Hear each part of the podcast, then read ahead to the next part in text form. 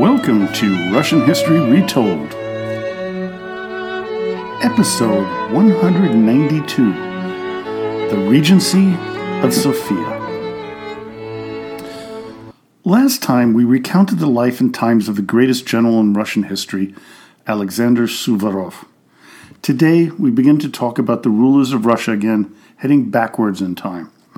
Our focus in this episode is on the regency of Sophia Alexievna. Sophia was born on September 27, 1657, in Moscow as the third surviving daughter of Tsar Alexis and his first wife, Maria Miloslavskaya. Her mother gave birth to 13 children, three of whom died in infancy. Eight of the children were female, which was not seen as being very helpful in keeping the Romanov line intact, as only males were considered possible heirs. The first crown prince, Dmitri, died in infancy. The next one, Alexei, died at the age of 15. But the third one, Fyodor, was to eventually succeed to the throne. Unfortunately, Fyodor was not a healthy young man, as he was somewhat disabled and disfigured by what many historians believe to have been caused by scurvy. This may explain what happened to the fourth boy, Ivan, was eventually become the co ruler of Russia, as he was also sickly and mentally disabled. Maria was to die six days after the birth of Yevdokia, the 13th child, who only lasted a day.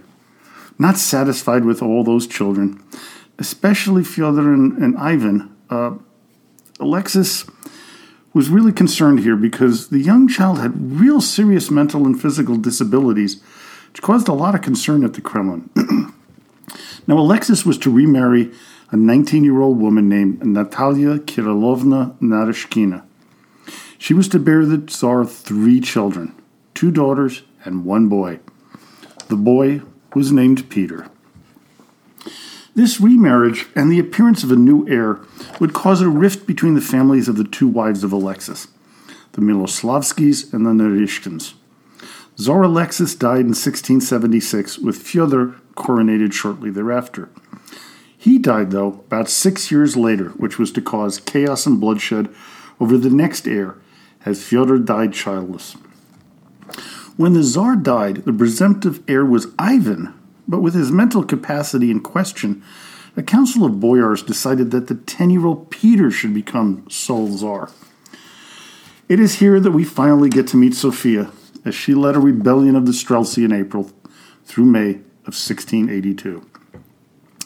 This rebellion was brought about by the Miloslavsky family, as they wanted Ivan to be named Tsar. It began to pass rumors around Moscow that the Naryshkins had the 16 year old boy murdered and that they were a corrupt family. The Streltsy, they decided to take action, which they did with the murders of Artemon Matveyev, Mikhail Dolgorukov, and Grigory Romodanovsky. On May 17th, they acted again, killing Peter's two uncles, Kirill and Ivan, in a savage manner. This put an imprint on Peter's brain for the rest of his life. It also led to having both Ivan, now known as Ivan V, and Peter named as co rulers, with Sophia being named regent. Sophia, it can be said, was really unusual for the time. Most Russian women of high birth were sequestered in what was known as the upper floor terem, where they would be forced to wear a veil. Few were ever educated, and even fewer had any say in the political arena. Sophia was, by contrast, highly educated by someone known as Simeon Polotsky. She was said to have been an important aid to her brother Fyodor when he ruled as Tsar. Austrian envoy Augustin von Meyerberg said this about women in Russia quote, To tell the truth, the female sex is not at all venerated amongst the Muscovites, as it is amongst the majority of the nations of Europe. In this country, they are slaves of men who esteem them little. And the worst condition of all is that of the sisters and daughters of the czars. With all of this going against her, it's amazing that Sophia was able to basically rule Russia for seven years, between June 8, 1682, until September 22, 1689. Sophia, though, did not have all the power in her hands. She needed a male political partner, which was to come in the person of Prince Vasily Golitsyn.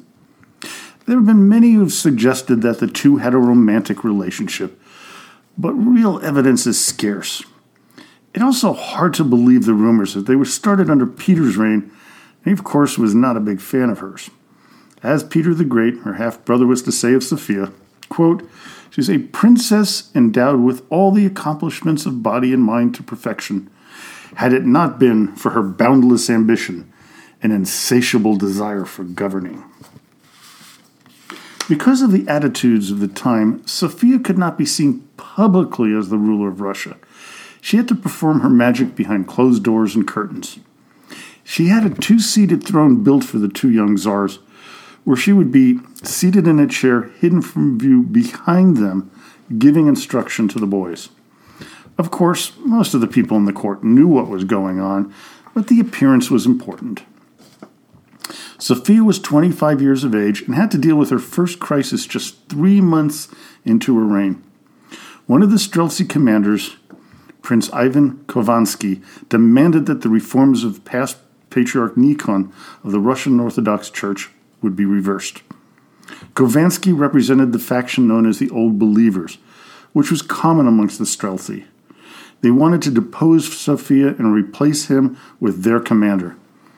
This rebellion was crushed mercilessly, with Khovansky being executed along with the other rebel leaders. While ruling Russia with the help of Golitsyn, she did do a number of good things for Russia. She tried to reform the military organizationally, created the first Russian higher learning school, the uh, Slavonic Greek Latin Academy. She signed the Eternal Peace Treaty with Poland, and in 1689, the Treaty of Nerchinsk with China. Being a Miloslavsky, she needed to have a successor to Ivan before Peter came of age. Sophia had her brother marry Praskovia Saltykova, hoping that the union would bring a male heir. The Austrian envoy didn't think this would bear fruition as he wrote, quote, In my humble opinion, this seems a lost cause insofar as Tsar Ivan is very infirm and congenitally blind, with a growth of skin right over his eyes. Still, the pair did have five children, but alas, they were all girls. One, though, Anna, would later rule Russia in her own right for 10 years as Empress Anna. Sophia was beginning to like the power that she had in her hands and was starting to become more and more open about it. According to a Swedish delegation, as Michael Farquhar points out in his book, The Secret Lives of Czars, quote, they were taken to another chamber to see Sophia, who was seated on a royal throne which was studded with diamonds, wearing a crown adorned with pearls, a cloak of gold threaded samite lined with sables, and next to the sables edging of lace. And the sovereign lady was attended to by ladies in waiting, two on each side of the throne, and by female dwarfs wearing embroidered sashes and gold sable lined cloaks.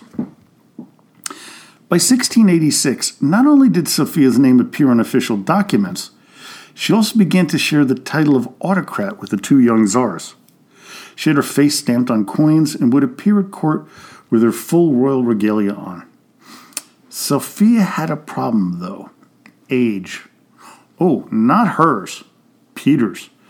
By 16, the young teenager began to push for more control of the country.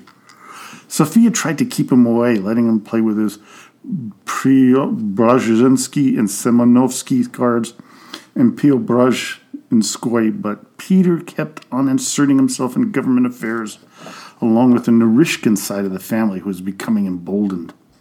Sophia's problems became even more dire with the disastrous military campaigns led by Golitsyn against the Crimean Tatars.